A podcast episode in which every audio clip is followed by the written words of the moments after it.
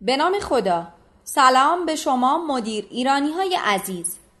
این فایل از سری آموزش های صوتی است که توسط مدیران ایران تهیه شده و امیدوارم برای شما هم مفید باشه. فایلی که میشنوید منتخبی است از کتاب ارتباطات پررویی نیست که انتشارات نگاه نوین اون رو منتشر کرده.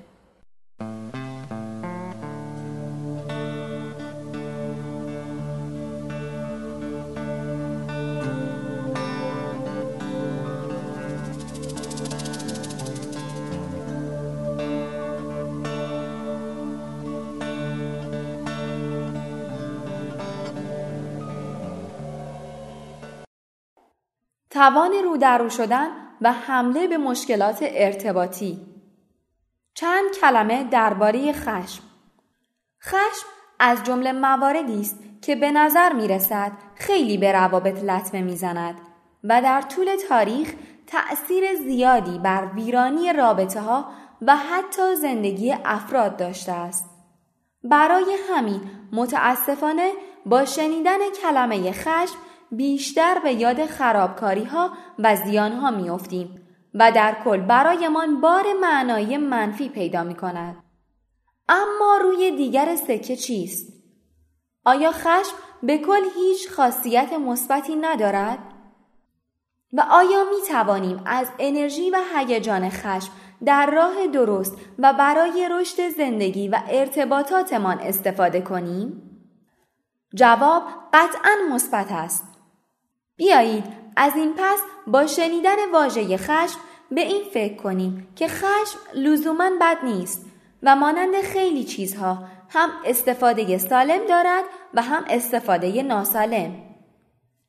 از آنجا که هر حس و هر هیجانی حتما به دلیلی از سوی خدا در ما گذاشته شده خشم نیست حتما در جاهایی به درد ما می‌خورد اما چگونه خشم در واقع احساسی محافظت کننده است که می تواند در حفاظت از چیزهای خوب و مقابله با بدیها به کار ما بیاید.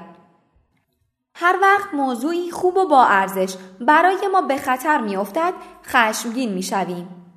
دستگاه ایمنی بدن ما خوبها را حفظ می کند و به جنگ بدیها می رود و به این ترتیب از ما و بدنمان محافظت می کند. خشم هم مانند دستگاه ایمنی بدن است. مثلا وقتی عشق توسط خیانت یا آزادی توسط زندان و بند به خطر می افتد، خشم بیدار می شود و به دفاع از عشق و آزادی برمیخیزد. در روابط نیز خشم سالم در برابر بیماری ها و بدی ها می ایستد و به دفاع از ارتباط، عشق، صمیمیت، مشارکت و تمام چیزهای خوب می‌پردازد. لازم است گاهی خشمگین شویم و این حس را تجربه کنیم. بنابراین باید با این حس درون خود آشتی کنیم و آن را بپذیریم. وقتی خشم را درونتان حس می کنید بهتر است اول از هر چیز از خود بپرسید آیا آنچه برایش خشمگین شده اید ارزش دفاع دارد؟ آیا با استفاده از خشم خود می‌خواهید از چیز خوبی دفاع کنید یا از بدیهایی مانند غرور و سلطجویی؟ سپس با همراه کردن عقل از خشم خود برای چارهجویی و حل مشکلات استفاده کنید. نکته مهم در اینجا این است که به مقابله با مشکل برویم نه مقابله با شخص. درست مثل دستگاه ایمنی بدن که به باکتری حمله می کند نه به خود بدن. این جمله را الگوی راه خود کنید. تو را دوست دارم اما فلان کار یا رفتارت را دوست ندارم. افراد قوی در ارتباطات و کسانی که هوش هیجانی بالایی دارند یا آن را ارتقا می دهند در ابتدا ارتباط بهتری با خودشان برقرار می کنند. به این شکل که به احساسات و هیجاناتشان گوش می دهند نه اینکه آنها را سرکوب یا پنهان کنند. پس باید به خشم خود گوش دهید و پیامش را دریافت کنید. اگر وقتی که عصبانی یا ناراحت هستید بخواهید خودتان را با کار خاصی سرگرم کنید مثلا خوراکی بخورید تلفنی حرف بزنید مواد مخدر یا مشروبات الکلی مصرف کنید و یا به هر صورت آن ناراحتی را نادیده بگیرید آن حس بد از بین نمی رود. در بدن سرکوب می شود و بعدها به شکل بیماری خودش را نشان می دهد. بگذارید در آن لحظه آن احساس و هیجان منفی را تجربه کنید. برایش وقت بگذارید تا پیامش را بفهمید و ظرفیت روانی شما بزرگ شود. برای موفقیت در ارتباطات خود به جنگ مشکلات بروید و با آنها رو در رو شوید. موفقیت شما در روابط و حتی در زندگیتان به توان رویارویی مستقیم شما با مسائل و مشکلات مربوط است. کسانی که ارتباطات خوبی دارند از خشمشان درست استفاده می کنند و در نتیجه مستقیما به دل مشکلات می روند. صبر نکنید تا طرف مقابل قدمی بردارد و به شما مراجعه کند و نگذارید مشکل آنقدر بزرگ شود که با آن برخورد کنید. اگر دندانتان آبسه کرده از همان ابتدا نزد دکتر بروید و به آن رسیدگی کنید. نگذارید در یک نیمه شب آن هم وسط یک سفر تفریحی ناگهان بیدارتان کند و به درد سر بیفتید. منتظر وخیم شدن مشکل نمانید. کسی که ابتکار عمل را به دست گیرد و منفعل نباشد مسلما شانس موفقیت خود را در ارتباطاتش افزایش می دهد و به یک باره در باطلاق مشکلات قافلگیر نمی شود. برخی از ما نیست تا به اولین مسئله و مشکل برمیخوریم اولین فکری که می کنیم حذف صورت مسئله یعنی حذف آن ارتباط و شخص مورد نظر است.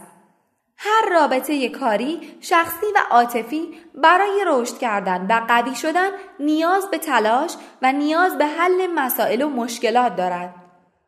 اصولا ما وقتی برای چیزی زحمت نکشیم قدر آن را نخواهیم دانست. با به وجود آمدن اولین مسئله فقط ناراحت نشوید. سعی در حل آن کنید. به گفتگو برخیزید و به هر روشی رویتان را بر نگردانید. این طرز فکرها را کنار بگذارید که اوست که با من مشکل دارد. او باید پیش قدم شود. اول او باید تلفن کند. و امثال هم. البته حواستان باشد که در این پیش قدم شدن درست حرکت کنید و بدتر روابط را نابود نسازید. جوری با طرف مقابل روبرو شوید که امکان پایانی خوب را فراهم سازد. پایان خوب هم یعنی حل شدن مسئله و ترمیم زخمهای رابطه. رو در رو شدن با مشکل به معنای حمله به روبرویی نیست بلکه باید با مسئله و زخم موجود روبرو شوید. ابتدا خشمتان را مهار کنید. سپس به گفتگو بپردازید. وظیفه خشم مانند بسیاری از احساسات دیگر ما فقط اعلان خطر است و بس. خشم ابزار حل مسئله نیست و تنها به شما می‌گوید که مشکلی وجود دارد. بنابراین برای موفقیت در ارتباطات خود از خشم و رودرو شدن با مسائل اجتناب نکنید. بگذارید خشم کار خود را انجام دهد و هشدارهای آن را بشنوید. سپس با عقل و تدبیر خود و به آرامی با مشکل روبرو شوید.